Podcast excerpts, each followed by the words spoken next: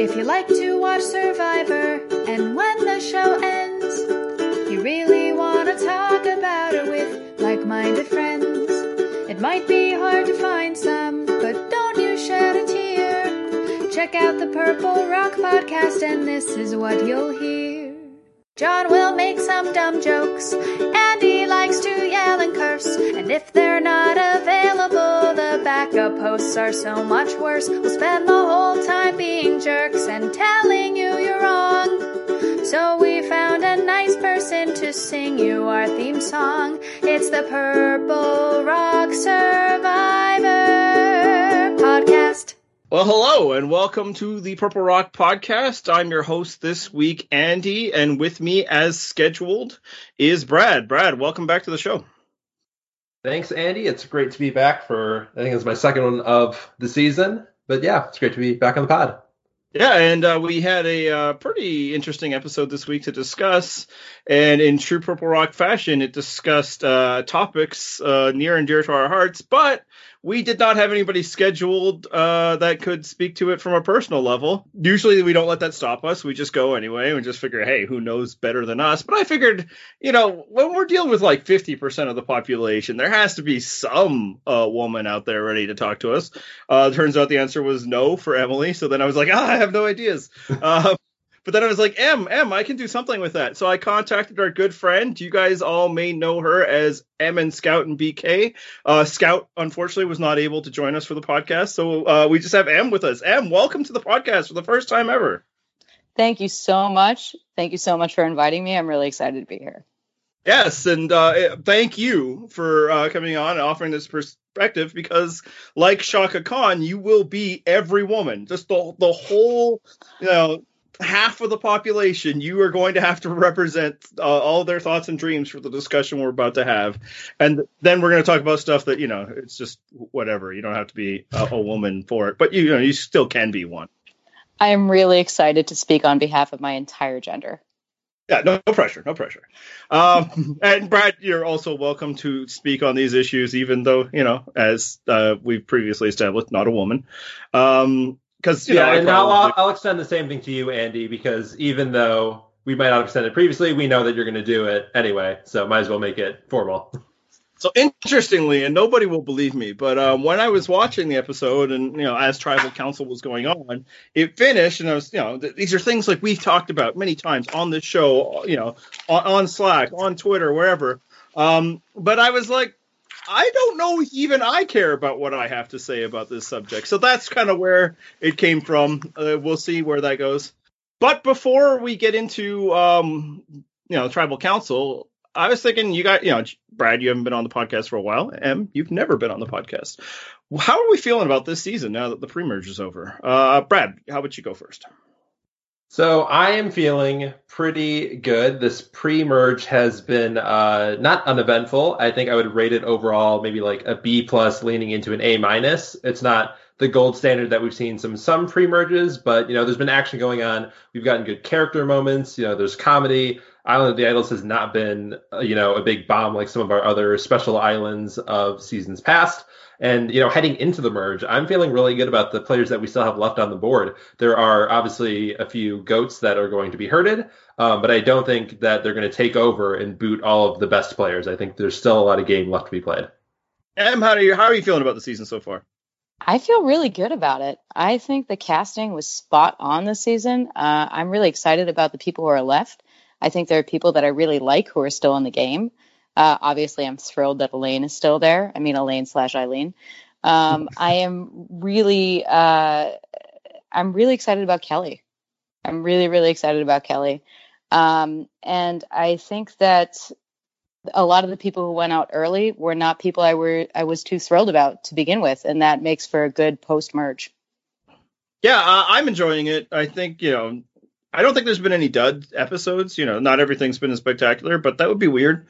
Um, you know, sometimes just Survivor is enough, uh, but we've also gotten some good things. And even in episodes that maybe wouldn't have had big fireworks strategy or wise or whatever, we've gotten the character moments that Brad has talked about, like in some pretty unique ones. Unique enough for make, you know, force me to share my airtime with somebody else. Um, so yeah, I like it. And uh, the Island of the Idols aspect, I don't know if it's working or not, but you know what it is is it's not hurting. And that's kind of the big thing. And the reason why it's not is the same reason why any season of Survivor succeeds or fails. The cast is good. Andy, that was a really, really good point about the character moments. I think we were missing that in a lot of the past few seasons. Yeah, and I think part of it is there's a balance throughout the cast, and I think uh, on in comments, uh, Assistant Dragon Slayer pointed this out. There might not be any superstars. It's possible there are. Um, yeah, I think Elaine certainly has that potential. I, Missy, I feel similarly about, but the ball is being shared by many, and I'm using basketball references here just because that's who I am, even if I'm down the people I'm speaking with aren't again that. But uh, like we're getting so much from everybody that we're getting a balanced character uh, moments. Or you know, not everybody, but I'm not you know saddened by the you know small amount of Jack or Dean moments or anything like that. Um, but yeah, there's like enough really good characters are out that it, it, we don't need a, a, huge character. And in fact, I think sometimes in previous seasons, uh, a huge character comes at the expense of developing all the others. That's like yeah, a strong sure. ensemble cast.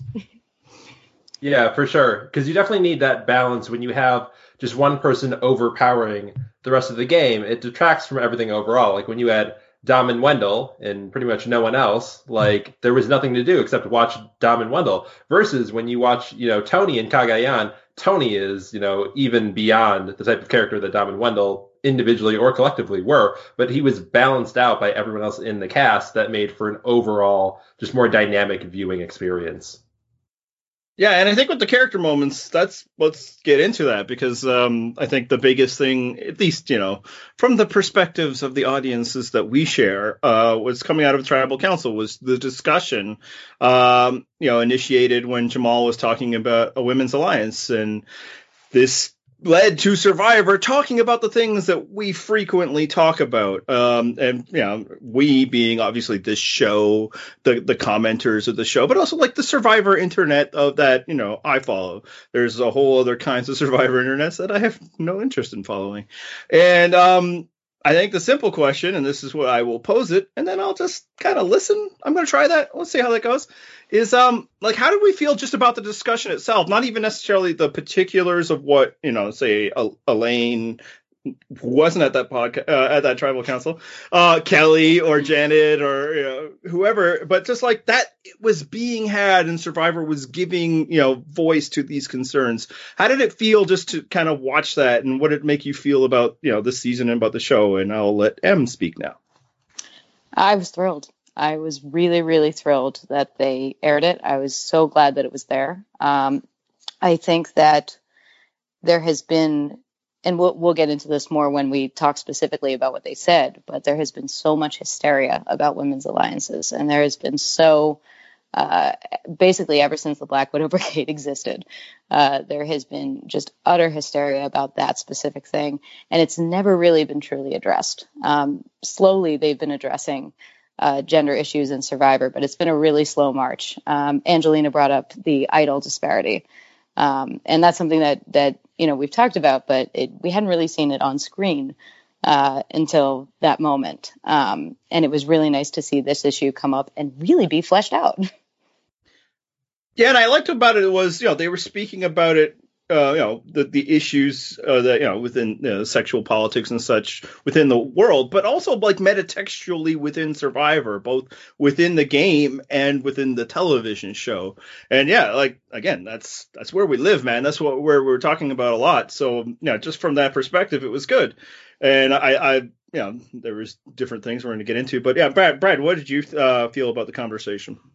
No, for sure. It's definitely a conversation that even outside of Survivor, like we as a community, as a podcast, as a commentariat, have been having these discussions, but it's really not necessarily a discussion that's being had with larger populations, you know, in every circle. Um, I can, you know, probably say with confidence that there's some number of Survivor casuals who have heard of, you know, Me Too and some of the things that are happening, but haven't actually actually had the time to like stop and reflect and talk about it with a human. So to have that put in front of them, I think is valuable just as something that's happening um, on a TV show, you know, such as Survivor. Um, and then within the context of what was happening at Tribal, you know, I was super happy that all of the women on that tribe were able to give their experiences and their perspectives, as well as, um, you know, Jamal, who I don't think even in the moment of what he was saying realized what he was saying and how it was being perceived.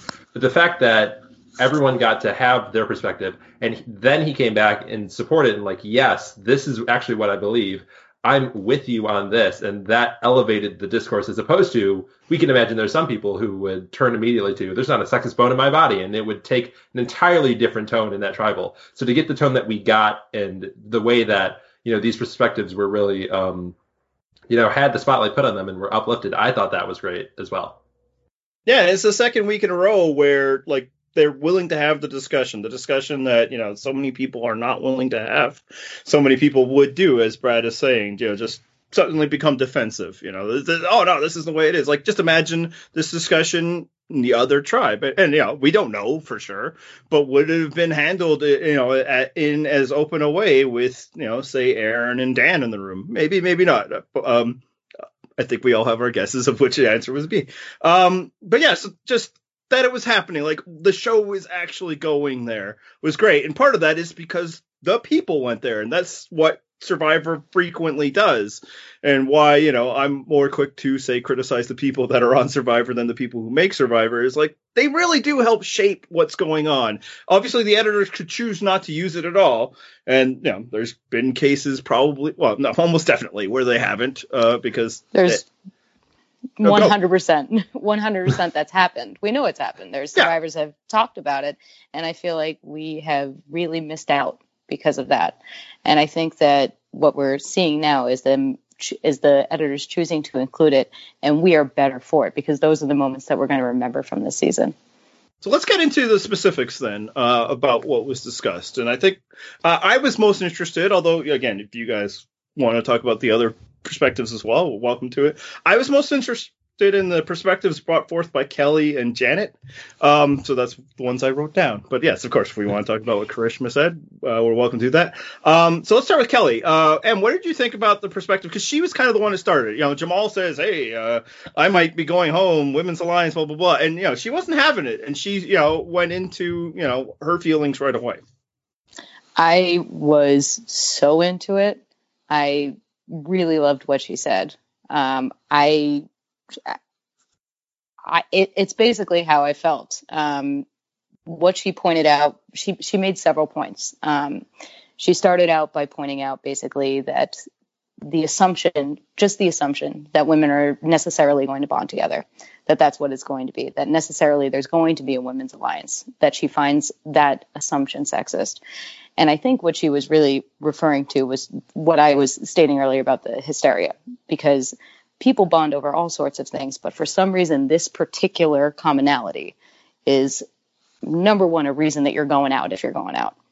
You know, I think it's happened before. It's happened to Rourke, uh, which I know is not necessarily a season we think about all that often, but it's often a card that people play to get people voted out. Um, but this specific type of alliance is is the one that really upsets people.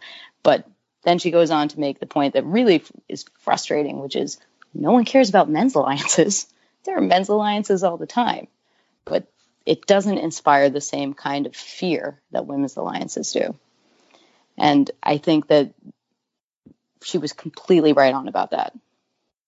So that's the one part I will challenge is that I don't know if there actually are that many men's challenges, and I think the reason for it is men don't feel the need to protect themselves for being men because that's not punished in the way that being a woman is. But like, and also probably men often don't aren't very good alliance builders for one thing. Um, but yeah, like there hasn't been that many in Survivor either. There, but you know, the ones that are certainly aren't attacked for it. And and also, yeah, God, men aren't just having to like rally the way that you know some women at least proposed in the past in Survivor because yeah, they're not looking around. It's like, okay, which man are we going to get rid of because this is the early part of the game. But yeah, like in terms of like the history of Survivor, uh, and again, I could be wrong, and I'm well, well, you know, very happy to have the discussion. But like, there's the three amigos. Not terribly successful. Um, and also like three is a pretty weak alliance no matter what the number. Yes. You have the four horsemen. I think that yes. would be the biggest male uh, standard bearer, such as it were. Um, I think in Slack we discussed whether or not the blood versus water um, fans or the non-returnees. I guess they're not all fans; they're family members. I think they definitely qualify. It fell apart like three votes in, but you know, for it was a rallying cry that Brad Culper Pepper was definitely using. Like we we men have to stick together, and then you know he turns around and votes out John. And, and it was pointed out when I uh, raised this earlier that Africa is probably the most successful one if you're talking like Ethan, Lex, and Tom. I think yes. that definitely qualifies. But for the most part, like again, I don't know if there's been a lot of men's alliances simply because I don't know that men has felt the need that they have to bond that way. Well, which I is... would say. Oh, Adam, go ahead. No, no, go ahead. Go ahead. Okay. I was going to say on the two things about that though, Andy, on the way that you're presenting that. One, if if we're saying if if that's our you know assumption that men don't feel the need to make those alliances because they're given safety to go and do whatever they need to do. Like that is also an inherent bias in the 100%. way that Survivor is played, right? So then it also ties back to like the still the double standard of women can't make the alliance that way plays into it. Plus, on top of it, um, if we're counting up to, I think we counted up to like four or five men's alliances, which yeah is not you know an exorbitant amount. It is still more than the number of women's alliances that we've counted, but it's not that much more. And the fact that there still isn't the same, you know, um, hysteria, as I've been saying, that's brought to bear for when, you know, the shoe's on the other foot, it also just points to even more bias, I would think. And that's kind of what I was going to mention is that there have been more men's alliances, even though that may not be specifically the reason that all of them have formed is specifically because of their gender. Um, there have been more men's alliances than women. The the the you know the Black Widow Brigade obviously it was formed. Uh, there was a lot of uh, you know women centric uh, uh, a women centric bond women centric bonding in that alliance, but um, the other women's alliances you have Vanuatu which fell apart a and b they were forced into it because they had a tribe division to begin yeah. with. Yeah, then you have in one world is kind of the same issue. Which is where I was going to go. Is you have to put somewhat of an asterisk around yep. around one world because Kim wouldn't have necessarily gone with that alliance, uh, but it was her original tribe. Hmm. Um, and then the only other alliance that I can think of is really the Witches Coven, which was not because they were women. I mean, I guess were, that's why they got the title, but yeah, it was because they yeah. were left out of you know the other exactly. part of the group. I mean, I suppose you could make the, the same argument of the three amigos, though, right? Like they formed exactly. because everybody else was mm-hmm. separating them to the side. And yeah, yeah I mean, but I, again, I wasn't saying like, hey, men don't do these because they're better. Like, what more frequent, like men's alliance, are things that don't really form, but kind of like what you saw tonight is that, um, hey guys, we got to stick together because of this women's alliance that I'm creating the fear of. But in general, like most alliances in Survivor are just intergender, and it's probably because men treat being a man as the default status, right? So it's like we don't even have to bond over this shared trait because it's the dominant trait that we should have. And whereas, yeah, they create the fear, and I've I've discussed this in the past.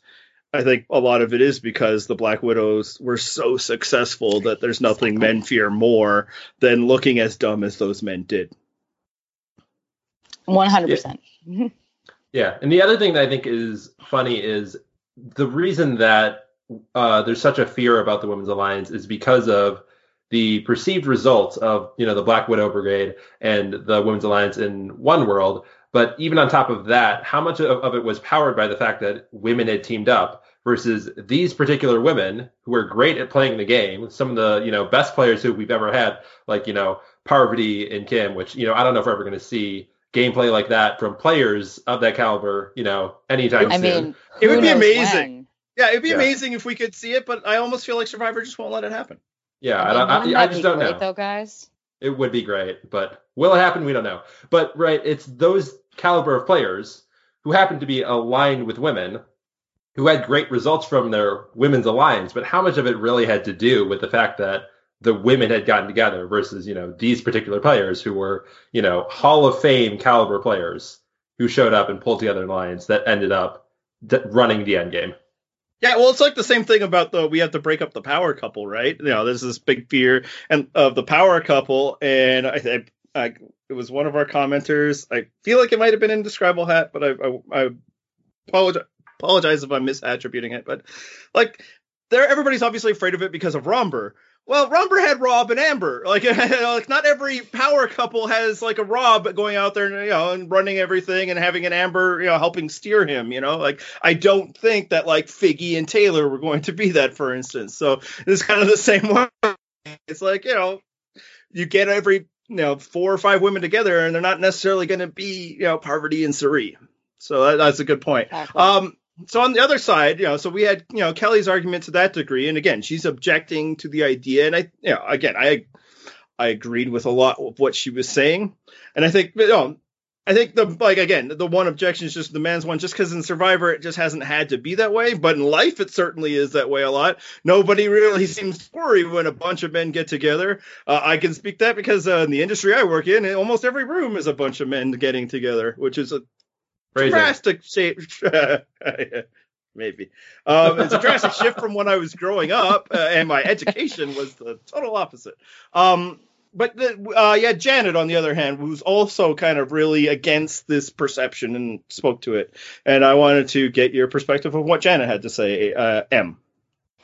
So Janet, again, um, it was really cool. First of all, just to see, even though they weren't saying exactly the same thing, it was so cool to see Janet and Kelly supporting each other throughout the entire tribal. Like immediately while Kelly's talking, Janet's stepping in and being like, let it out. And then while Janet's talking, Kelly immediately jumps in to support her and they end with saying that they love each other. Like it was just really sweet to see that. Um, it, it just lovely. Um, Janet, I think that there was a lot of nuance in what she was saying because she starts off by saying it's really negative to assume that we're going to be in a women's alliance. And initially, I I misinterpreted it because I didn't hear the assume part, and I just heard it's negative to have a women's alliance effectively.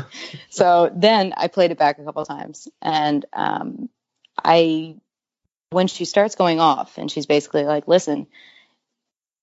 I don't appreciate you stereotyping us and just assuming that we're only going to see each other on this one level.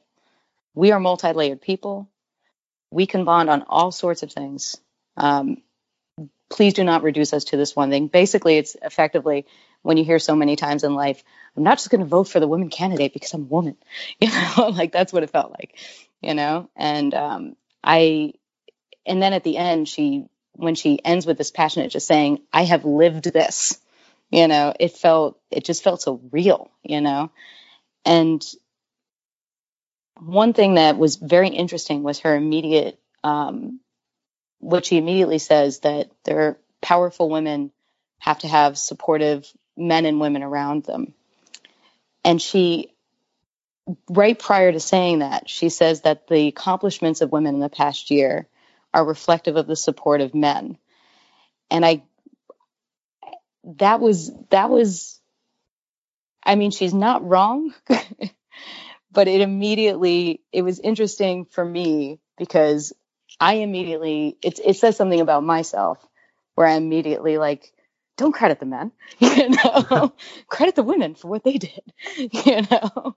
So that caused that was a good moment for me to reflect on how I feel about things. Yeah, and I would say um, I also had a similar reaction, but I also tie it back to like Janet, not to ascribe, you know, ageist tropes or whatever of older people are more conservative, but you know, if you grow up in a different time, I, I take people when they're trying their best. So Janet, I don't think is on the wrong side of the conversation. Might just be a different perspective uh, that had, you know, change and continuity over time in different respects. Um, but yeah, I'm with you that there was a lot. The fact that she's like, I've lived this and this is my experience, and I know what it was like, you know, growing up and having all my personal experiences versus what is happening now and just being excited for it. You know, the kids who are watching at home.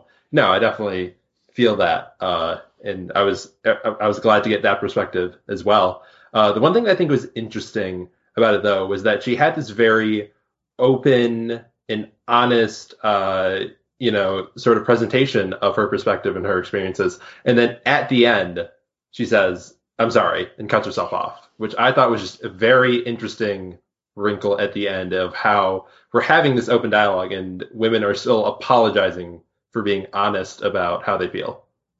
Well, you saw that you. reflected. Sorry, uh, you saw that reflected after like her uh, fun moment of this episode where she, you know, she flashes the group and she's coming off, but you know, kind of goofy, but also, hey, I don't have an idol, and then she apologizes to the ship's captain. Like it just kind of shows, you know, part of who she is and probably, you know, that that auto response that's been ingrained in her.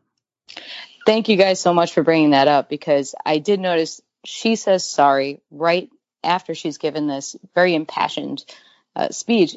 Kelly says it twice too. Mm. You know, Kelly immediately after she says, I think that's really sexist. Sorry. And then at the end, when she's finished speaking, she also says sorry. Janet speaks very passionately, sorry. It's ingrained. I do it all the time too. I say sorry constantly um, the minute you take up space, it's like you can't help it, you know. Oh yeah, no, it's it's obviously such a, a real thing. I, I, like at work, I notice it. And like there's a a VP, you know, who you know I have, sometimes have to work with different departments, but I do stuff for her. She's also part owner of the company, and yet anytime she asks me to do something, which is totally within the purview of my job, she like apologizes three times that she's asking me to do it and this is like and like i've only been at this job for like four months. It's like if anybody she could just straight up say hey could you do this for me? Thank you. Like again politeness is great you know uh when men ask me you know to do things you know generally they also ask nicely pleases and thank yous. The ones that don't i don't feel like oh what a great leader. I think he's an asshole. Um but just like the you know the the apology nature is like oh man it sucks that she feels like she needs to do that. And like i know that like I'm not giving off that vibe because I'm like in total, you know, want to please people mode right now. You know, a year from now, forget about it. But uh, so yeah, no, it's a totally a real thing, and it you know you can just see it even in this discussion, even in you know uh, a, an environment where they are very empowered. Um, it's still there. But um, so one question though I have is because I I agree both. You know, again, my feeling while watching it is like, yeah, we're really seeing this and we're really getting these perspectives. And then you know, obviously, you get on Twitter and people are supporting them. Great. But people are also, I know this for a fact, this season, last season, every season we have are like, yes, women's alliances. We should always have women's alliances. As soon as they see three women talking, they start assuming the women's alliances in a positive fashion. So I just wonder, like, how much of like what Kelly and Janet, uh, particularly because they were ones pushing back more against, you know, the very idea, like, why are you assuming there's a women's alliance? Is it undermined at all by the fact that you know there actually is a women's alliance going on this season and was talked about earlier in this episode not by the the participants of this tribal council but of other people it's like hey if we do this and i keep lauren around we could probably get the women's alliance thing going back around so it's like and frankly Noura was trying to push a women's alliance uh, angle in her moves. Like, is it undermined at all by that? Well, for one, Noura is Noura. Yeah. But so that's that's there. I don't think it's undermined. Um, I think you can cheer on women's alliances and still appreciate this conversation because the issue is the assumption. The mm-hmm. issue is the hysteria. It's not a denial that women's alliances exist. All kinds of alliances exist. It's the hysteria around this kind of alliance. Uh, and the assumption that it will happen because Janet sure sure as hell is not going to do this alliance. She's made that very clear. Um, I mean, she um, has, but at the same time, like her targets have been her targets, right? Like she has had no. T- I mean, again, it's probably because she's just really smart and that she has no time for Dean. Is the person she wanted to get rid of? Um, maybe that's just the only example I have. So continue. what I say is, I would say there is not a women's alliance currently, um, because first of all, look at their targets. Second of all, I mean, Chelsea, bye. Um, but second of all, but Chelsea I, was a backup target to Dean. It's true. It's true. Uh, which you know, I understand targeting Dean, but here's the thing. Um, I rewatched a little bit of the first episode uh, because that's where they first start talking about the Women's Alliance. And what Missy says about forming a Women's Alliance is effectively this is what is the smartest thing for us to do right now. This is what is to our advantage right now. Um, because and the thing that she specifically brings up is that when she's talking to the other women is that women get voted out in the first couple tribal counselor why is that a thing what is that thing why is that a thing so for her the advantage was protecting the women from going out first and second Meanwhile, they get to this vote swap. There are three women from her tribe and one man, Aaron, on this 4 4 tie. Who do they throw under the bus? Elaine. Yep. they throw a woman. So that women's alliance went out the door real fast. You know, I think that Missy is out for Missy. Yeah, You know. hundred percent. I, I, I, think that exactly no shade, you know, but I think the women's alliance is so long as it is convenient. Yeah, no, I, I mean, I said as much earlier in the season, and I wholeheartedly agree. It's just, you know, it's just interesting because, like, yeah, the pushback was like, whoa, whoa, why is everybody always assuming women's alliance? But I also know that, like, the community that I see is like, seriously, like, from preseason on is like women's alliance, women's alliance, women's alliance, like in a positive fashion, right? Uh, so it's like, well, and to Jamal's point, and he made it, you know, tribal council fairly well. It's like, hey, Noura, are you talking about in women's alliance to come after me? Like, well, in this specific instance, at least, he wasn't taking it completely out of nowhere. And I do think there was a di- there was another angle to Kelly and Janet pushing back. I think you know when they were speaking from the heart and about like what it was like within you know the world and you know, again for Kelly how tiresome it is that this is just a way to target women. Hundred percent agree. Um, but you know, it's, uh, I already lost my point. Damn it! I was going somewhere. Any ideas? Yeah. I well, I want to say about how Jamal and this is the, the other thing that I want to just one quick thing that I thought was interesting is the entire conversation kicked off just because Dean said pointedly, "Noura, didn't you say Jamal?" If Dean doesn't say that, I don't know if we get to this entire point of this entire tribal. That part's probably true. But yeah, um, at, tell me, counselor, if I'm using this word correctly. I feel like those two pieces that Jamal asked Noura, "Were you targeting me?" and Jamal asked Noura, "Are you considering a women's alliance?" Those two things are circumstantial, right? They can be independent and not necessarily related. One, because Noura did want to target Jamal, but that didn't need to involve solely the women. She could have been going to Dean with that. She could have been going to Jack. Unlikely that she was going to Jack in particular, but it was possible, right? And then the um the idea of were you contemplating a women's alliance? Not is there a women's alliance, but at any point did you think about it? She says, yeah, because that's I think about all my options, and this option in particular would be pretty cool. The same way that we all, you know, feel empowered when we see a women's alliance forming, right? But just because she thought that it was possible to happen doesn't mean that she was acting on it to target Jamal. Those two things might be independent. Well, I'll also say this for Noura. Yeah, why not try a women's alliance? Like it's no, it's it's it should certainly be on on the table if you feel like like you have the proper bonds with those women uh, on other levels, and most importantly, if you feel like aligning with those women will further your own net goals. So yeah, like I, and I think she started to say that a bit, but the vibe, you know, started shifting to this other thing, and I, I remember now the point I was trying to make when I had this long-winded introduction is that part of what Kelly and Janet are doing by pushing back against, you know, it, you know, I think what they're saying about it being insulting and all that is true, but also they are trying to stomp the idea out in Jack and you know um, Jamal's mind that there's going to be a women's alliance. So like they're not, you know, and it's always important to remember that you know things said at tribal council, things said anytime in Survivor isn't always 100% without agenda. So, you know, but I think even still, I think you know, the the bulk of their conversation was from the heart, and I think that frankly that's what makes it interesting, right? In that the show that we like, where there is you know social consequences and there's you know yeah measuring what you say and all that, but there's still like these real moments, and the, and then there's the extra layer of um, I'm on television, so I should maybe be a little more eloquent with what I say. Mhm. Um, so that is that discussion, but that wasn't you know all that the episode had. Like even if you don't have that episode, like there was some interesting stuff here, uh, and it centers again around Kelly. Uh, what did you guys think of like her move to save Dean and take out Jack? Uh, Brad, what did you think? So I have been on record uh, saying that this season in particular, we're pivoting very hard into Galaxy Brain Survivor. Um, as we were saw, as we were watching the genesis of this move, and Kelly talking out in real time, there were so many moving parts that it really did feel like Galaxy Brain Survivor.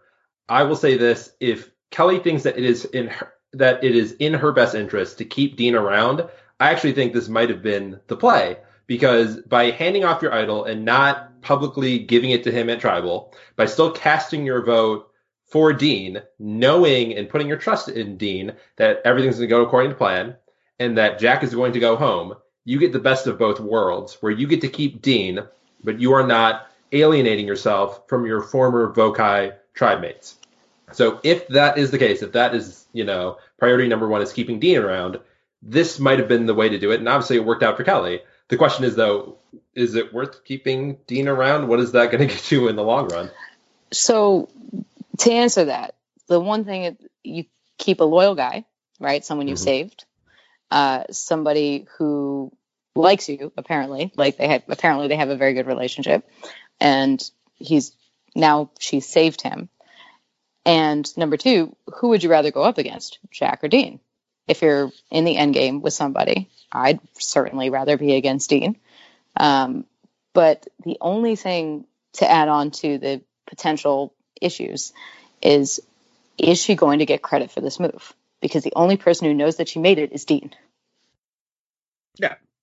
Yeah, and it's the question is is this your resume building thing? Is this a credit thing, or is it more like which situation is going to be best for me? And yeah, I do feel like there, you know, obviously inherent risk, and I do think a lot of the motivation for her is I have this thing, I need to do something with it now because it goes away.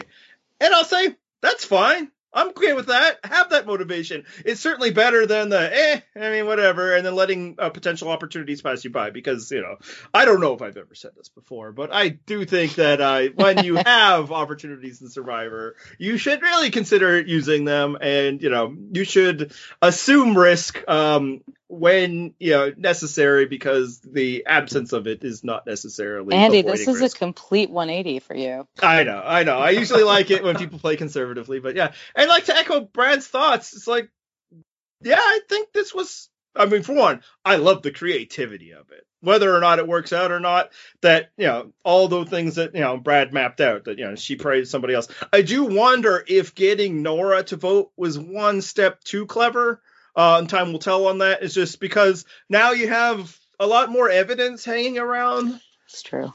Especially when Noura, after Dean had played his idol, said, "Why did he not play that last tribal?" Right. So the assumption there is that he didn't find it in the you know three days in between. But when you have roped in, like you, Kelly personally, roped in Noura into the scheme to get her to do what you want, and then Dean whips out an idol as Noura knows that Kelly went to the island of the idols, it's like there's a lot swirling around here, and if Noura can just piece those three things together, she's got Kelly dead to rights here. Yeah, so it's like, yeah, just I don't know if Noura is somebody you want to be in business with for one. For two, the fact that there are two votes is like a messy detail that's going could linger from this. And I think what she's doing is like as she's formulating this, it's like, oh, but what if you know Dean does this, but then doesn't vote the way I want him to, and then suddenly some like, I, and she said, what if he votes for me? Which I think is something you could probably just say he's not going to. Uh, but what if he votes for somebody more important? I need to offset his vote with this. And it's like I think at that point it's like that's might be a bit too much. And, and the funny thing, oh, go ahead. I was just saying, I think that's a damned if you do, damned if you don't situation mm-hmm. because mm-hmm. if you don't have a backup plan, right, and he does screw you, then everyone wonders why didn't you why didn't you plan for that? You know, mm-hmm. it would have been so easy. Just get someone to vote. You know, just write down a different name. Why didn't you write down a different name? But if you don't, right? I mean, I mean, if you do do it, then you're in this situation. And I think that in her calculations, this seemed like the least harmful. Yeah, the, the thing that I would add to that too is uh, even in this situation where Noura's voting for Jack, if you assume that Dean is going to vote for Kelly, Dean is still covered by his idol, and you're going to a revote on Jack and Kelly. So Kelly's now betting that she's going to pull in more votes on her side and that you're going to vote out Jack. I don't know if that's actually a safe assumption for her to be making at this point. Hmm. Yeah, no, like it's certainly a contingency. Hmm. Uh, it's a contingency with you know uh, maybe unintended consequences, and time will tell on that one. Um, yeah, and I, think your point is uh, you know, well put, M. That it could be a damned if you do, damned if you don't. It's just sometimes, and that's that's it, like almost every decision Survivor. on Survivor, right? and it's just, um, but what I do like about it is, I think, um, you know, getting rid of Jack and leaving Dean in the game is a decision that is not good for her alliance. It's not good for you know the people she's aligned with. But it is a good decision for Kelly, and I love that she was thinking that way. Because yeah, Dean basically only helps her in this scenario, and frankly, I don't think will hurt her. I don't know. Yeah, I mean, I, I don't know how much damage he'll really do to anybody, uh, but anybody could um, outlast somebody in their. You know, he certainly damaged Jack. Um, but yeah, it helped. Like that's somebody that you know she could potentially work with. Where it, by all indications, and some of this is from like exit interviews and stuff, Jack wasn't that person. Now, the, for whatever reason, they were not bonded, and so yeah, wh- why not take this shot? You have this opportunity. I think she'd probably been thinking about it. It's like I don't want to vote out Dean, but I don't want to stick my neck out for him either. I can't turn votes around. I can't really explain to people why I want this to happen, and then we see that epiphany, which was such a fantastic moment. Uh, we should probably just briefly mention, just in the annals of Survivor, just something like that, just the way it presents, the way it happens, the way they capture it. Oh, I love stuff like that. That was awesome. So yeah, in, in the well, I, I I like the Moxie. That's generally where you know a lot of my analysis comes. Like, will it work out? Will it not work out? I don't know. Most things don't. Uh, but no, I, I like that she took the shot, and I like the um, the fact that she did it for selfish reasons. You know, I, I always prefer when players, you know, if you're gonna lose, lose because you're trying to do something for yourself as opposed to this nebulous team concept, which it is not a team game. Um, now on the flip side, another move we saw uh, last night was in response to uh, Dean playing an idol. Jamal gets up and plays an idol. Yay! That's good. Because at that point, I'm thinking that she's probably targeting you, Jamal. It was, you know, she talked about both Jamal and Jack. And I was worried that we're going to lose Jamal, both because I, I like him and uh, because John had predicted him. And I would have felt like this would have been the worst way to have broken up our streak. It's just this random, you know, extra thing that goes to Jamal. It's like, no, nobody predicted Jack. Let's keep this thing going. Um, but then he plays it on Noura. Well, what the hell was that? That I oh, go ahead. I yeah.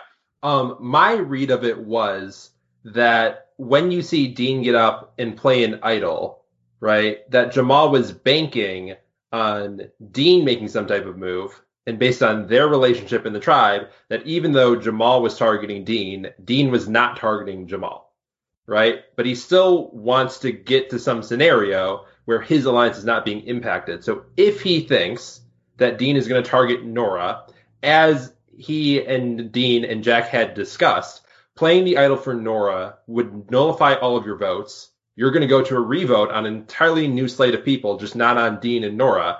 And if you want to, if you want to keep Vokai intact, everybody just pile on Karishma, see you bye, and we're off and running to the merge. So I think that might possibly might have been a split second read and a split second decision. I don't know if it was the right one overall, but that might be the justification as to how you get from I have an idol to I'm playing it for Noura. Yeah, I have zero doubt that that's what he assumed Dean was doing was voting for Noura. What I was like, uh, so so that's fine. Like, isn't Noura like your second choice of all the people to go out past Dean? Like, why are you Yes. trying to save her? I don't. Yeah, like. And like what you are doing, if you have this right read, is you are con- creating the conditions for you to go home, Jamal. This isn't the time to mess around. Andy, I can't agree more. It's a lose lose for him. Like, if he doesn't play the idol, if he thinks that Noura is the one who's going to get votes, right? Obviously, if he's playing the idol for her, that's what he thinks. If he thinks that she's the one who's now going to go home, let it happen. Let Yeah. it happen. This is the person that you think is targeting you. This is the person that you just literally 10 minutes ago were talking about as a person that is forming an alliance to get rid of you. And by the way, at camp, she's the one talking the most smack about you. This is not your friend. Let it happen. Yeah, like frankly, like this is a more ideal outcome than Dean going home. Like honestly, I think if you were to ask Jamal before tribal council, he would have been like, "I would rather Dean stay, but I don't have the the, you know, the I can't make that happen because you know he doesn't have the epiphany that Kelly does. Um, so like you know, so it's like okay, we'll get rid of Dean. It's not that big a deal. I would rather him stay because he's loyal to me in a way that Noura is not. Just like for Kelly, it's like Dean is loyal to me in a way that Jack is not. But yeah, and all I can think of, oh, obviously, you know, besides what Brad pointed out, it's the obvious. I, I, I, there's no doubt he thought that's where the vote was going. Otherwise, you're literally just throwing an idol away. Um, is that I think maybe he was moved by the content of that tribal council. No. To, like just like I'm going to like we've really grown here. I'm going to create like a, a a full alliance for me to get in. I'm going to save Noura, and we're all going to be friends. And yeah, like the target has to be Karishma in his mind if he even did that extra step math. Like, like it's just so weird that he would sacrifice an advantage for himself to save Noura. I, I can't I can't wrap my head around it. I really think it's like in the moment, right? In the split 2nd mm-hmm. of, oh my god, Dean has an idol, did not see that coming. Oh wait, shit, that means our plan just went down the shitter, right? In those split seconds, he's piecing together and he gets to like we're all saying the obvious thing of okay, it's Noura then, right? But he just can't get to the spot of I'm playing it for me to cover me. I need to play to counteract. Like something's happening here where in the split seconds he's not doing all this analysis that we get to do, you know, 24 hours removed after the fact with all this hindsight. It's just a split second, adrenaline's going. We got to play for someone. It is my best guess is Noura, and it's sort of a roll of the dice at that point. Yeah, no, I, and, and, I think that's definitely a possibility. That it's just like I still want to win. I want to win. You you feel like you outmaneuvered us, Dean. Uh, no, you haven't. And some of that would actually align to uh, previous things we've seen from Jamal. Right? He gets blindsided by the Molly vote, and instead of just like you know accepting an olive branch in the next episode, he's like, uh, no, I'm going to turn this around and try to get them to say flip on Dan as opposed to you know just you know say everything's forgiven. So yeah, uh, that's certainly possible. that like he's going to win, and he hasn't really thought through the next step of okay yeah, you stop Dean's wishes. Now what? Uh, that's certainly possible too. What do you think, Em? I mean, I think I think you're absolutely right. I mean, I think that us sitting here discussing it is very different than making a decision on the island, right? Like you, the conditions are there, and I think earlier in the episode too, when they're it's raining, raining, raining, and they're all sitting around with this fire, and Jamal's going after the fire all morning. Everyone was completely irritated with each other, snapping yep. at each other, you know. And I, you really saw, I think, a glimpse into just how the conditions affect people, just mood wise, mm-hmm. you know. and I think that, you know, it's easy to discount how much that takes a toll in places like tribal council where you only get, you know, who I mean, granted, we get an edited version, but the in between vote reading votes and vote reading, I don't think is actually that long. Right. You know, the point I think there's a short break because they change camera camera angles or right. something. I remember that being at least an issue. Uh, you know, one like All Star season, but yeah, I think they order the votes. I yeah, think that's, that's it. Yeah, you know, but I don't think it's that that long. Um, right. And it certainly wasn't long from between, you know, Jamal, oh my God, Dean's playing an idol to, oh my God, I need to do something. It's just so weird that his, his like instinct isn't safety, protect myself, protect myself. Oh my God, what if it's me? Like I, I, you know, it, it must have been all acting because he went into this whole discussion be like, it could be me because of this. And then he's just like, I'm going to save Noura. Insane. Uh, speaking of the dif- uh, difficulty of making snap decisions, Janet had one to make this episode. Yes. yes. Uh, so uh, she goes to the island of the idols, and we have a discussion of a calculating risk. Brad, we were talking about calculating risk. Uh, in okay, do you want to go? Go ahead. No, no, you know what? It. I mean, calculations really is your thing. Um, but, but, I don't know math. I just talk shit. Um, what what did you think about her decision uh, about to ultimately abstain from doing that?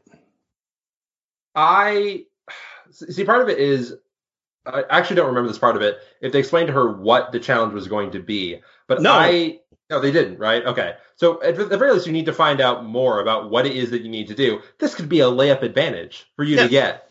And if that's the case, just get the advantage in the hand. No one said that you had to use it, right? As I was listening to her go through, well, if I were to play this, then I would get this, but the optics would be that, and overall it'd be a net. I'm like, you don't know what situation you're going to be in five tribals from now. You might be at the very bottom and you need to stay alive for just one more day. And who cares if you lose your vote? You're going to be immune.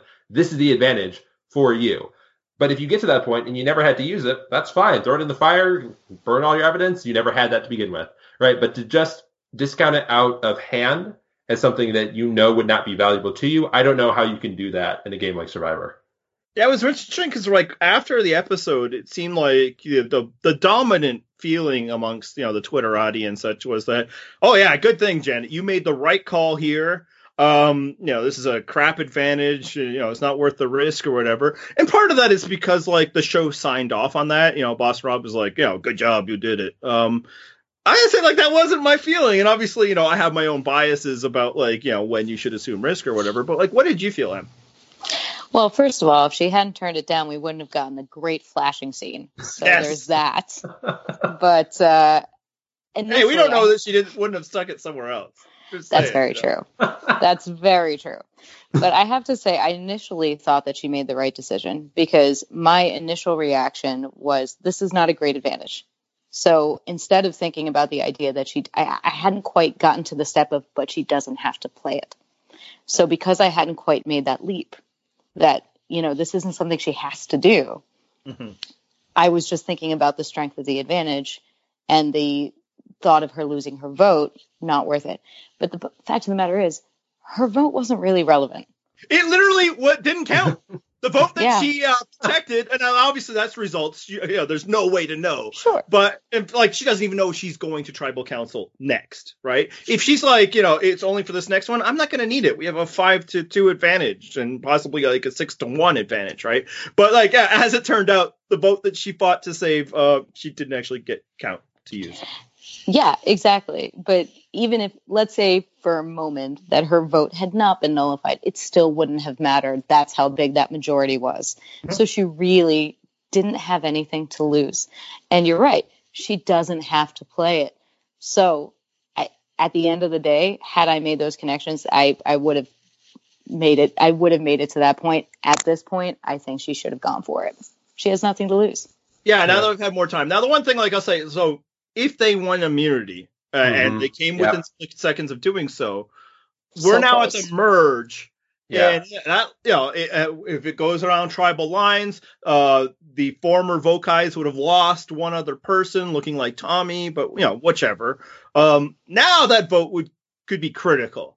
Uh, and if she's doing that calculation, that's you know, I think that's fully respectable. What I didn't like was her reason why she wasn't doing it. And it was the simple, you know, if I were to play this, it would piss off my alliance members and I would have to do that. And it's like, if you have to play this, you probably don't have that many alliance members. And even if you do, they are not very useful to you at this moment. Because if you have to play this very specific advantage, because you're not wrong, Em, this is a weaker advantage than an idol in two ways. You, uh, when you play an idol, you get to cast a vote. This time Yep. you don't. And when you play an idol, you also get to nullify votes, right? Like if you uh, you play it correctly, all these other votes don't count. Whereas this is like Gary Hogeboom's uh, immunity, and that they just like, okay, we'll just vote for the next person. So you know, as the person playing it, you're not protecting anybody else by And drawing you- votes to yourself. Can you clarify for me because I wasn't quite sure about this? Mhm. Does she, if she were to play an advantage like that, does she leave before the tribal even starts? No, I think she leaves before the voting starts. It's Okay, like, uh, uh, Jeff, I have this thing, uh, deuces, Okay. then she takes off, and then the voting starts. So, like, people wouldn't even have been, like, it wouldn't have been like they voted for Janet. It's like, oh, no, now we're this, and then whoever her alliance people were targeting goes home instead. Mhm. Like, it, it doesn't have those powers. So, it is certainly an underpowered one. But what it is, is complete 100% blanket immunity. And if Right. you're, you know, to final seven, like, that's a long ass time. So, Right. yeah, like, know, just so so again, if she feels like her vote at the merge, which is could be the next vote, is more important than taking this risk, I can support that. But the reasoning she was giving is like, if I were to play this, then I'd have to deal with the social fallout. Like for me, like I think that's one of the reasons why amongst the many reasons, maybe not even the most dominant reasons, but I think it's one of the reasons why women, for instance, haven't been getting idols. Uh, because they fear the the the you know what would happen if I'm out there looking for an idol, there'll be a target on me, ignoring the fact that like there's a target on you. Like at the beginning mm-hmm. of the mm-hmm. game, there's just the fact that you're a woman, there's a target on you, and again, it goes to my passion for risk assessment. It's like but having an idol is might be worth that risk, right? Because like there was a target on David when he went out there looking for idols. There was a target on Ty, but the target moved off of them because there was a fear that they had an idol. And it's the same deal here. Mm. More afraid of what will happen if I play this advantage versus what will happen if I have this advantage, and more importantly, what will happen if I have it and someone else doesn't have it? Because frankly, this one's probably going to be offered to somebody else.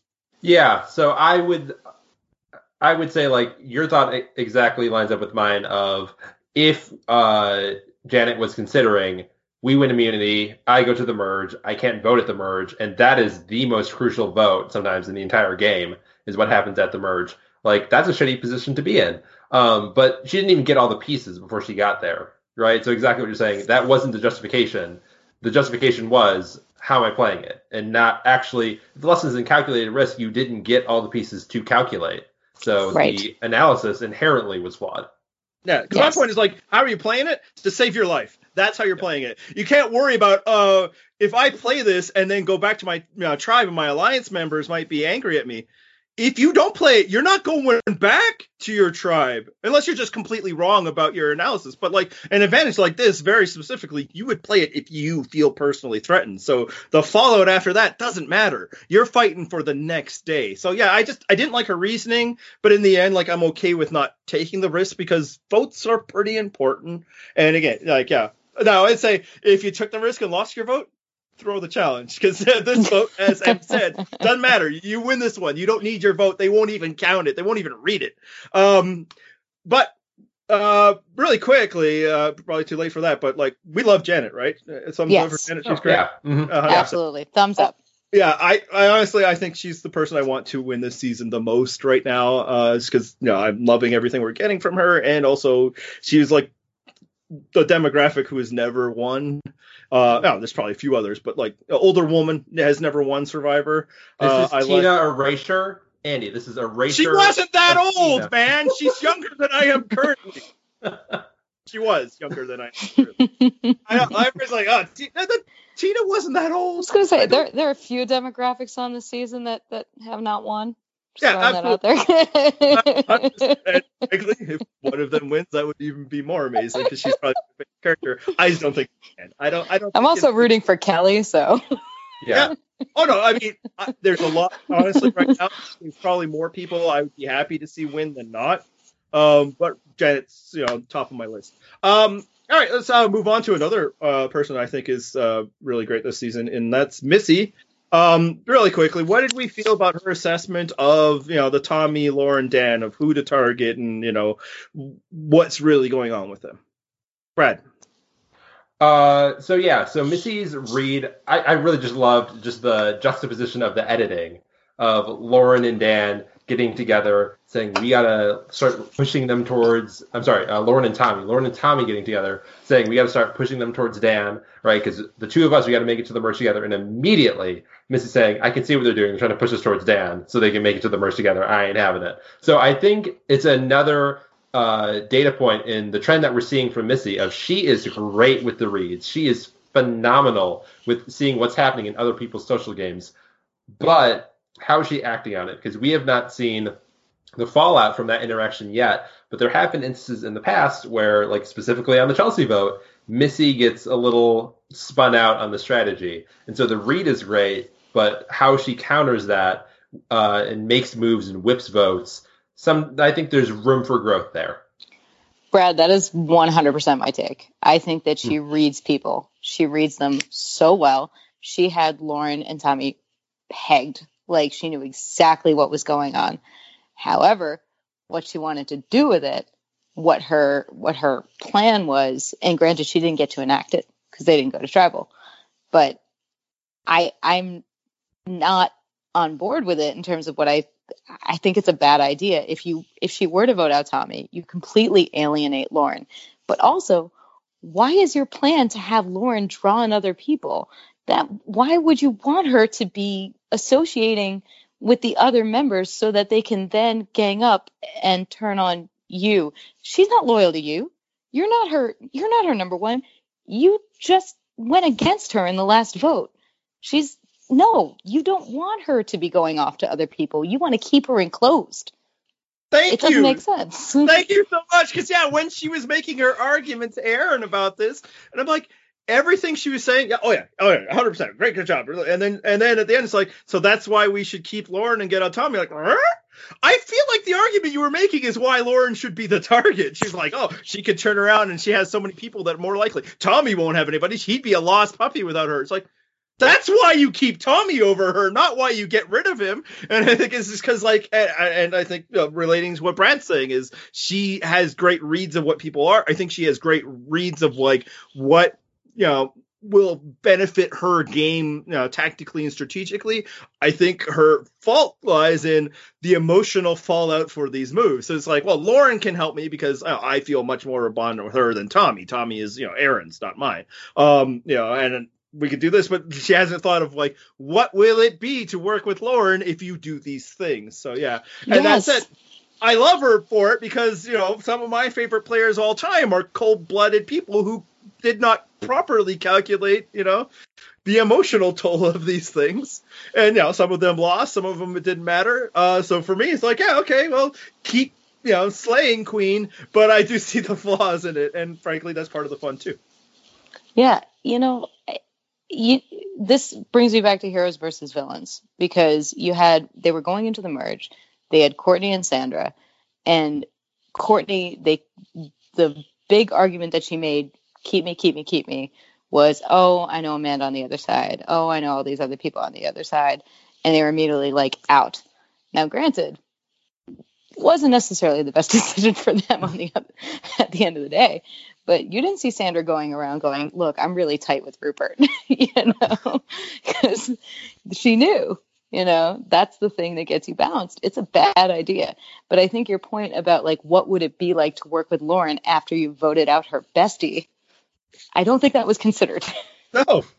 It's just like, you know, she was like, okay, well, we got to get rid of Dean. He's no good. He's no. Okay, well, how about then Chelsea? And then the whole point was, but we don't want to do that because that'll leave more people with bad feelings. And she was like, I don't care. I don't have time for that. And I, I mean, I kind of love her for it. But, you know, we'll see how that works out. It's an interesting strategy, Cotton. you Um, know who else didn't care about people's feelings? Russell. Yeah. You know us who will never win the game? Russell. Yeah. Now, Missy is no Missy's not Russell. But- Let me be clear. to get back Missy's to an earlier Russell. discussion we've had, well, to kind of go back to where we started our discussion, is a woman allowed to be that? Is a woman allowed to sit in front of a jury and be like, "Fuck your feelings"? uh, I mean, frankly, most men aren't allowed to, right? Like, you know, like I, there's probably been a couple, like Tony was able to be like, "Yeah, I'd sell out my wife and kids to win" or whatever. But like, Brian Boston Heidik. lost all stars, right? Yeah, Heidik. But again, look who he had to sit next to, right? And it was still pretty close. Um, so yeah, like most people can't, but like Richard Hatch. yeah, lost by you know or one by one vote too. Like it's not an effect, Mhm. effective strategy, but uh, to your point, I still think like we have examples of men being able to do it. I don't know that we have any examples of women being able to do it. And frankly, then maybe that adds Missy to my list of somebody I'd love to see uh, win because it's like, hey, women can also be you know um, cold blooded and win Survivor. That would be fantastic to see. I would say there are zero examples of women doing that. And I- I, would 100%. love I would love to see Missy go all the way and do that. And to be clear, she is not Russell. She reads people really well. I think she understands people a lot better than he does. And I think she actually genuinely cares about people. Whereas Yeah. I do not think like I think there is a degree of empathy there that that he does not have. But she is self-interested and she will do what she needs to do. I would love for her to get to the end and make that pitch. Yeah. I'd Well, I love mean, to for see it. Russell, what it is a, a huge difference is the cruelty is the thing for him. Like it's not Exactly. even just a lack of empathy. He he en- enjoys uh, the cruel parts of it. Exactly. Yeah, and the one thing that I would say separates Missy uh, again from Russell, like another element on top of it, is that Missy was actually surprised by the edit she that she was getting in a way that like that's not how I interact with people. Versus Russell, who was surprised by the edit he was getting because what are you talking about? I'm the greatest player who's ever played. Why am I not getting a better edit? The flaw in the That's game. 100% true. Yeah. Yeah. Absolutely true. All right, uh, let's move on to something kind of fun. Uh, I, we have three very different perspectives here, so I thought it'd be fun to kind of get into uh, what the thirst rankings for the season. Uh, you know, who, who's really doing it for you uh, on this season from a thirst standpoint? And um, I'll go first because my my my uh, perspective is the least interesting. Um, frankly, this isn't the season for that for me. Um, uh, as Brad can probably you know confirm, you know, I, I was very interested in Molly at the beginning of the season, and not just because um, when her picture was shared, our profile, uh, a dimension picture was shared on Twitter, it was cropped to feature her buff, uh, we'll say. Uh, but I thought, you know, she was super cute and fun. And since then, it's like, eh. So that, you know, that that's where I'm at. And you know, again, I'm less interesting than anybody else here. So let's hear what you guys got. Uh, go? Brad. Oh, okay. Um, so I made an early call. I think it was in the first episode. I made a call that Jack was going to be the island hottest. I retract the statement. I was wrong. Um, so even if we included him, you wouldn't make my top three. Um, number one with a bullet right now is Tommy. Uh, yeah, how about that Andy? picture I shared in uh, on Slack? Huh? Like I probably put it in the wrong channel when I threw it on. Yes, you Survivor. No, you did. Yes. Uh, but um, as Andy can attest to, if we're swapping, you know, that sort of thing, um, I gingers are kind of, you know, I don't know. There's, there's something about a ginger. I don't know. But Tommy's number one with a bullet. Um, I would say Aaron is is number two. Um, and then uh, Dean is number three. There are a lot of people who say that Dean is the hottest of the season. I don't know where we're getting that from. But for me, I mean, Dean's up there. He's three, but he's not eclipsing either Tommy or Aaron, in my opinion. Yeah, He's kind of like on a basic attractive, but there's nothing terribly interesting about what's going on there. In a real Um, Mayo way. Yeah. Yeah. So like, if you know, again, if that's your thing, and uh, who are we to judge? If you just was like, hey, I like it uncomplicated, then you know, all the power to you. Um, if you love men who can't swim, yeah. you know, you'll you'll- you'll rescue him. You'll be his Janet. Um, yeah. did you so guys notice the Karishma voting confessional where she said "stay dry"? Yeah, sweetheart. So yes, I did. Uh, that, um, for one, it's like good for her, but two, it's like he's not going home, for Karishma. Uh, I took Uh, it as a he can't swim evidence. oh, see, I think he was where I took it, and it's certainly possible that. Um, I feel like maybe he was making a lot of cracks about her complaining about the rain. Uh, and Fair enough. throwing it back at him like, "Fuck you, buddy." Uh, all right. um, all right, M. Who who you got? So I think that the island has treated Kelly very well. Uh, 100% agree. I'll say Yeah. when she was like her vote out confessional that they show like over the credits, uh, Mm-hmm. she the, the the look of self satisfaction and determination while she was you know showing her dean vote, but probably explaining her master stroke was a very good look for her. Exactly. And uh, I think Aaron is pretty island hot, actually. Obviously, not somebody I'd go on a date with myself, but I can appreciate objectively that he is attractive. Um, so, yeah. And uh, I think Missy is very attractive. Yeah, I think Missy is attractive. Probably what's happening for me there is it's clear that she's taller than me, and you know that is. You know, I am comfortable in a lot of ways, but that is a lot. Frankly, I don't even know if it's full fragility as much as it's you know good natural selection. It's like, look, we both know what the score is here. You know, even if my listed basketball height, which is a complete fiction, yeah, she'd be like, "Mm, move it along. So yeah, that's probably what's going on there. Well, because I'm 5'2, literally everybody is taller than I am. So it works out for me. All right. Uh, so yeah, that's uh, three different perspectives. Uh, interesting. If you ha- uh, please feel free to share your own, as though I need to tell people that in our comment section. Um, but I will say, like, this is not the thirstiest season of all, but the cast is pretty awesome. So you know, I mean, you know, it's just two things. It's not enough data points, but you know, it's something. And maybe you know, uh, personally, I would rather interesting cast members than attractive. But you know, if we could get both, maybe in some kind of crazy All Star season, who knows? It's the thing. Um, all right, it's time that we talk about advice because it's just a dynamite segment. Everybody loves it. You can tell by the the reams and reams of questions we get. Uh, um, I'll say this: it's it's it's my wife's favorite segment of the season. So that's something. Um, my kid's favorite segment is the theme song. That's that's the, that's that's their bag. Otherwise, we don't let them listen to this show. Um, all right. Uh, first question. I have recently started a temp job. It is very boring, but not hard or taxing. The issue is that the guy I sit next to is the worst. Uh, so far, he has told me he doesn't believe in vaccines, think women in entertainment are paid less due to popularity, and that women's sports is crap. This guy's the worst, you guys. Um, I'm an argumentative person, evidenced by liking this podcast and website. How do I disengage from discussions with him? And if I can't, how do I survive this man for three more months? Yours, SJW Snowflake. Uh, Brad, what do you got?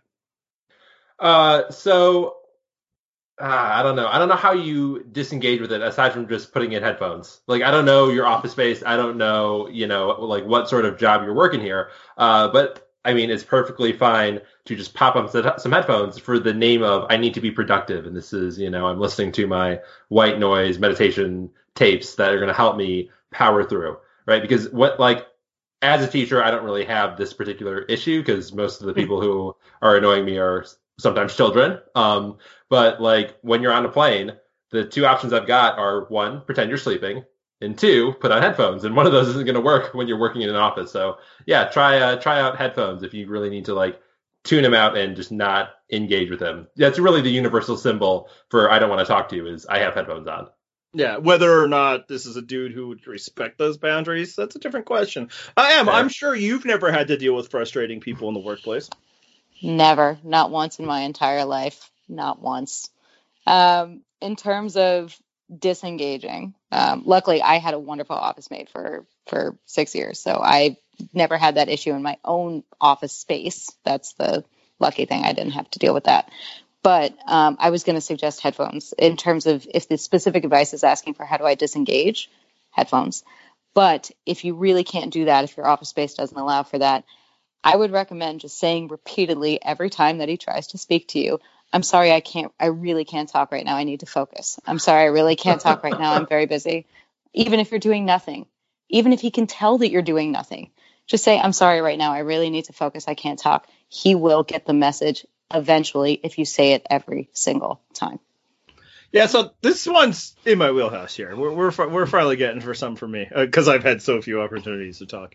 Um, so I live in. I mean, everybody knows I'm Canadian. Uh, how jokes, uh, Wait, what? blah blah blah. You're what? Um, I think most uh, some people may have been able to piece together if they even understand that there are different you know, you know areas of Canada. Uh, I'm I live in Western Canada.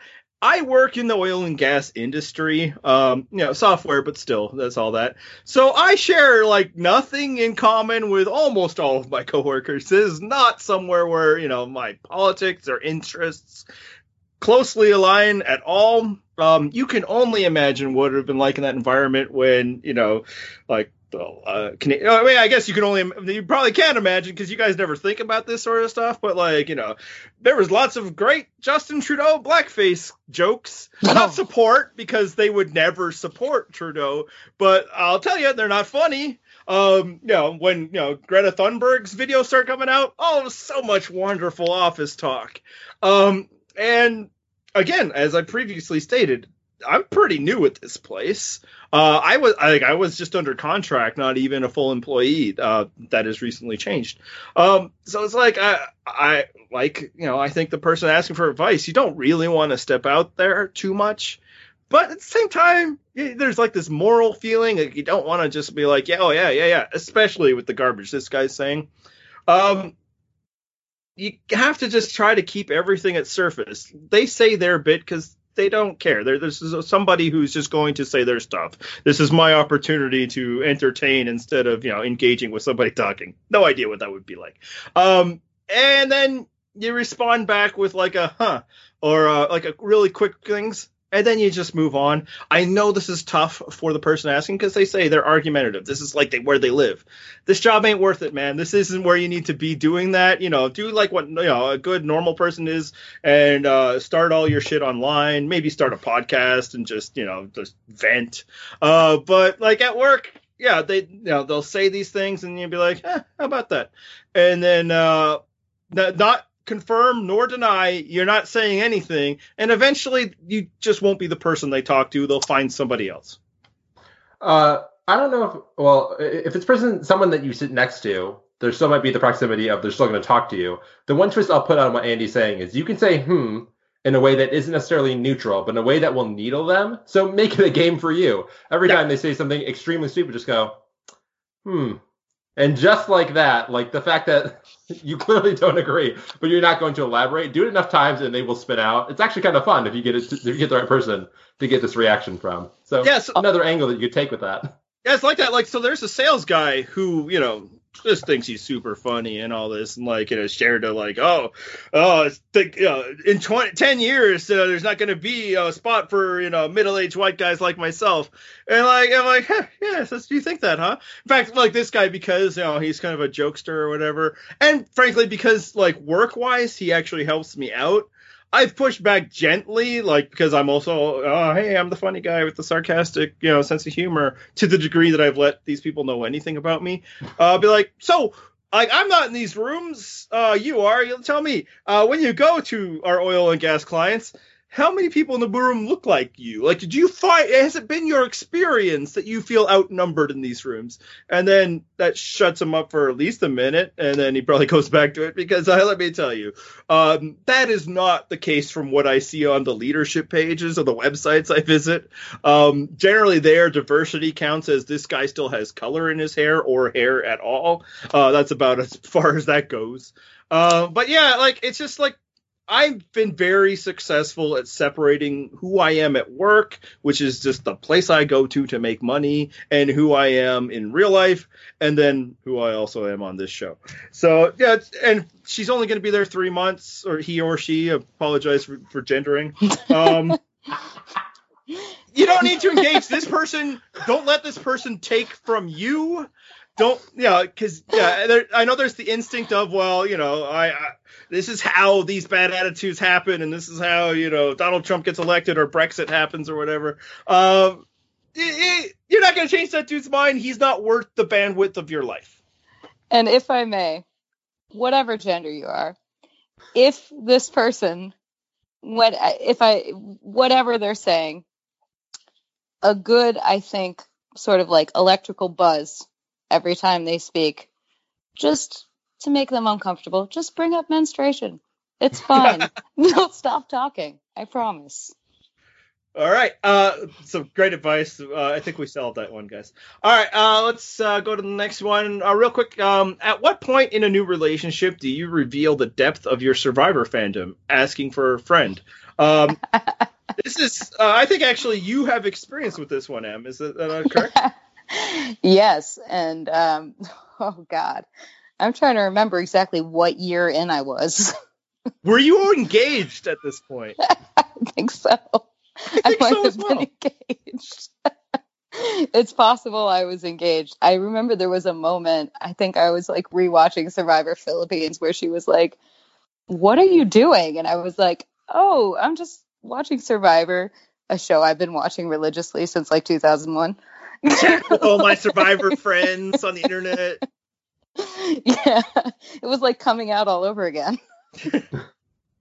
And frankly, like I think that might be solid advice. Wait till you got a ring on it, and then, because I'll say, like for me, I um I also had to um r- you know I I started watching Survivor, and then I you know met somebody, and you know, but they also watched Survivor, so it was very simple. Also, it was Survivor Africa, and like everybody watched watching Survivor, so I wasn't really revealing anything about myself, um, because that's how long I've been with my wife since all the way back then. It's like everybody watching Survivor. You didn't have to be like, uh, I'm some weirdo that watches that show you assumed was canceled 12 years ago.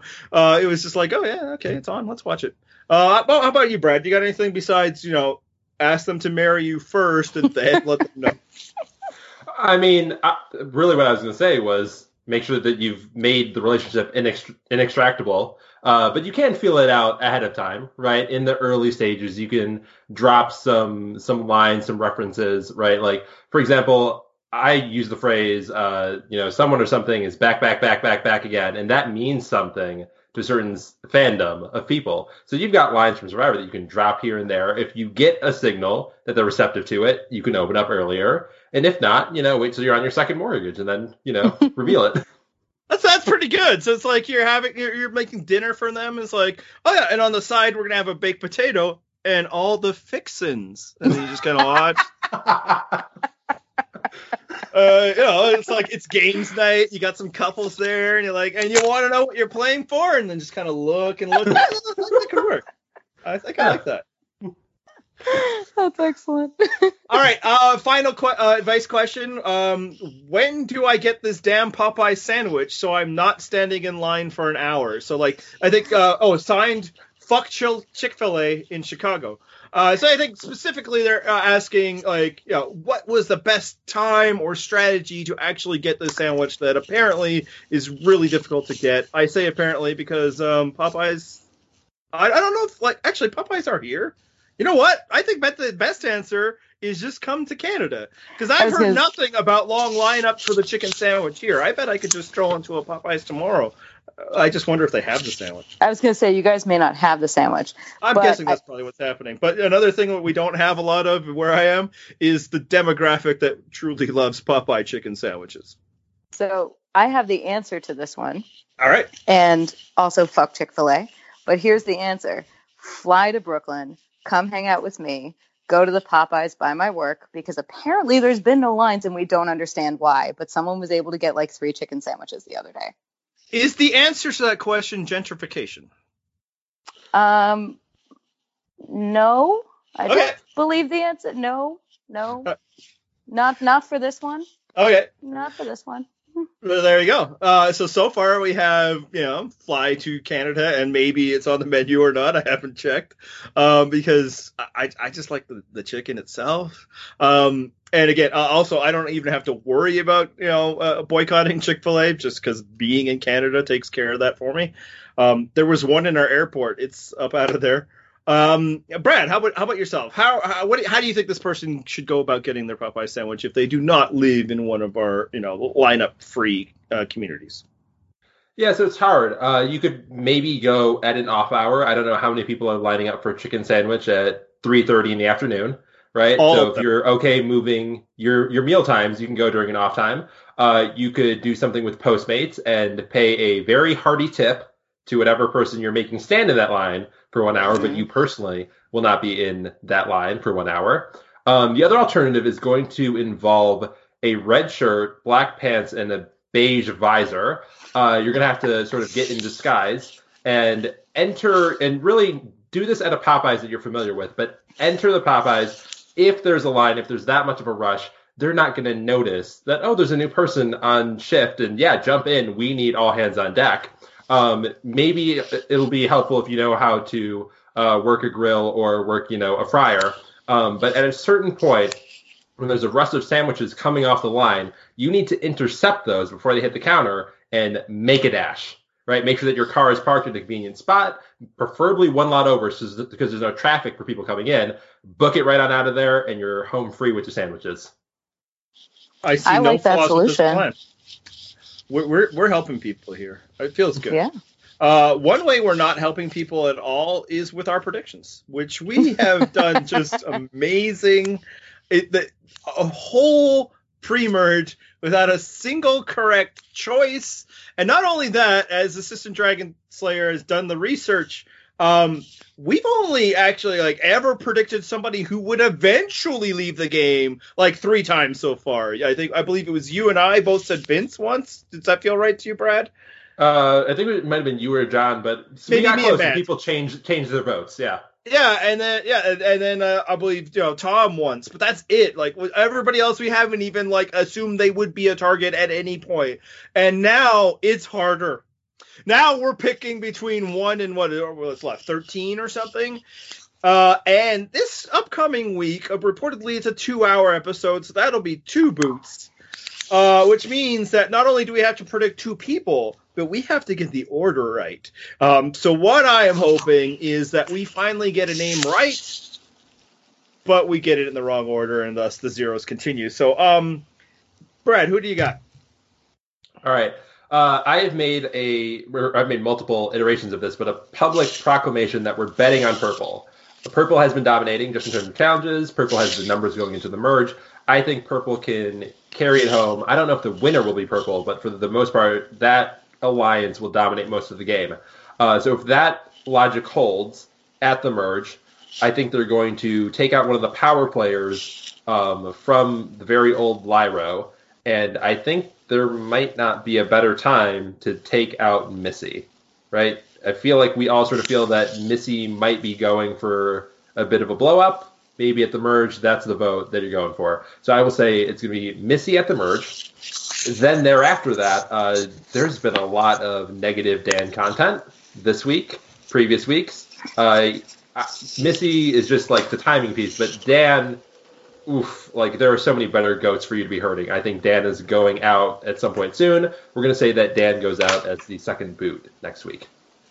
All right. Uh, so I think there's gonna, you know, it looks very chaotic for next week, you know, in the previews and all that, and it makes sense. Like there's a seven to six advantage, but one of those seven is Nora. However, you know, two of that six is also Dean and Karishma, so it's hard to say what will that be. There's plenty of opportunities for realignment, and I think what will end up happening is after all the madness and all the different plans, they'll just settle on why not just Dean? Nobody really likes him. Nobody wants him. Like he has no alliance partners. Like the closest thing he had was maybe Jamal, who you know voted not only voted him out, but you know tried to play an alliance to you know thwart him. So I think uh, after everything moves and they can't land on a target, Dean will just be a safety valve, and it could even be like a lot of votes going against his. Um, and then um, now it's time to really make a move. And I think what we're seeing a lot with the original Vokai is they feel themselves uh, like the individual components of Vokai are so much more threatening than the players who were there. You saw that on the taking out Jack. You saw that, yeah, different things. Like they, they probably rightly feel uh, to some degree that we're the better players. And now it's time to go after Jamal. Uh, so I think it'll go Dean Jamal. M, uh, you Yes. get to predict, and you could be right and not screw up our, our order, because then you just get bragging rights, but you know you, it won't be a, a number on the spreadsheet. So uh, go ahead and win the day. What do you got? So I don't think I've been right about a prediction since Kaoh Rong. I think that's how long it's been. So I don't have a lot of hope for myself. But I think that I, I my reasoning is similar to your guys's, but I just came to a different conclusion. I think that the first vote out is going to be Aaron. I think that's where they're going to go. I think that they're going to want a physical threat out, and I think because of his connection to Missy. Mhm. So sort of like a sideways hit. Yep. Um, and I think, and I hate to say it, I think they're going to go after Elaine Yeah. because if they're smart, they will not let her get anywhere near a jury, and if they wait too long, that's exactly where she'll get. All right. Well, what I like about that prediction is that you said you're terrible at these things, so hopefully Elaine will stick around. The Yeah, sad thing so. is that could mean that she goes out first. Uh, all right. Uh, so before we end this week, um, I think everybody in the Survivor community is aware, unless somehow we are your only source of news. Um, uh, we lost uh, an original Survivor uh, this week uh, uh, on the weekend. Uh, Rudy Boesch from Survivor uh, Original Recipe and All Stars passed away. Uh, Brad, you basically have no memory of the guy, right?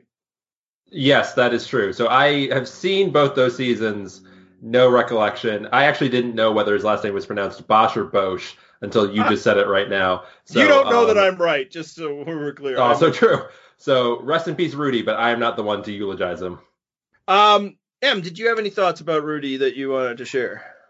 Well, first of all, I find that shocking. Um, Well, he, but- Brad is stupid young. Is the thing you need to remember. I believe he was three Okay. years old when Survivor started. oh, okay, okay. Oh wait, I think I gave. I, I uh, I'm bad with numbers, so I might not have given away valuable biographical numbers. But like again, He's actually young. wrong. A- Andy is wrong. It wasn't three. Okay. Yeah, we'll leave that to mystery. What what the age was. So the thing about Rudy is he's a he's a complicated, complex person for me. Mhm. Um, I appreciate the fact that this show likely would not be where it is today. I don't think we'd be going to a season 40 because I don't think we would have gotten to a season two without Rudy and his relationship to Richard Hatch. He was intensely popular. Yes. He was extremely popular. People loved him. So I think that he was a huge part of the success of the show. That and Sue's uh, snakes and rat speech. I Mhm. think those are the two things that got us to season two. So I appreciate him for that. And of course, I am always, you know, I, I am sad for Stanley. I'm sad for him. he's complicated for me. Um, yeah. You know, he has always been sort of held up in the community, and I've seen a lot of lionizing posts about him as this beacon of tolerance, and I have just really never felt about him that way because Richard Hatch does not speak for all of us here, and um, it was really difficult for me as a young queer person, as a young lesbian, watching him um, using the word queer not in the way that it is intended to be used, especially when that word was being used against me at that same exact time. It wasn't okay in 2000. And, and a lot of people try to say, oh, it was 2001. Well, it wasn't really okay then either. And the other thing is, a lot of people say, oh, well, he was 72. Well, my grandmother at that time was in her 80s and she wasn't doing that. So I, I don't love those those rationalizing the rationalizations of it. And the other thing about it is that a lot of people don't um, know the full extent of his feelings, which right. is that he, he had said previously that if he had met a gay or lesbian person on the island, that he would throw them off of it. Mm-hmm. And he's gotten a lot of credit for basically just doing the bare minimum of not hating Richard because Richard was the type of gay that he could get along with. So it's been very difficult for me to see him held up as like this beacon of tolerance and acceptance when I've really never seen him that way. So he's complicated for me. Yeah. But, you know, I'm sad for him and I appreciate his contribution to the fact that we got we got this show.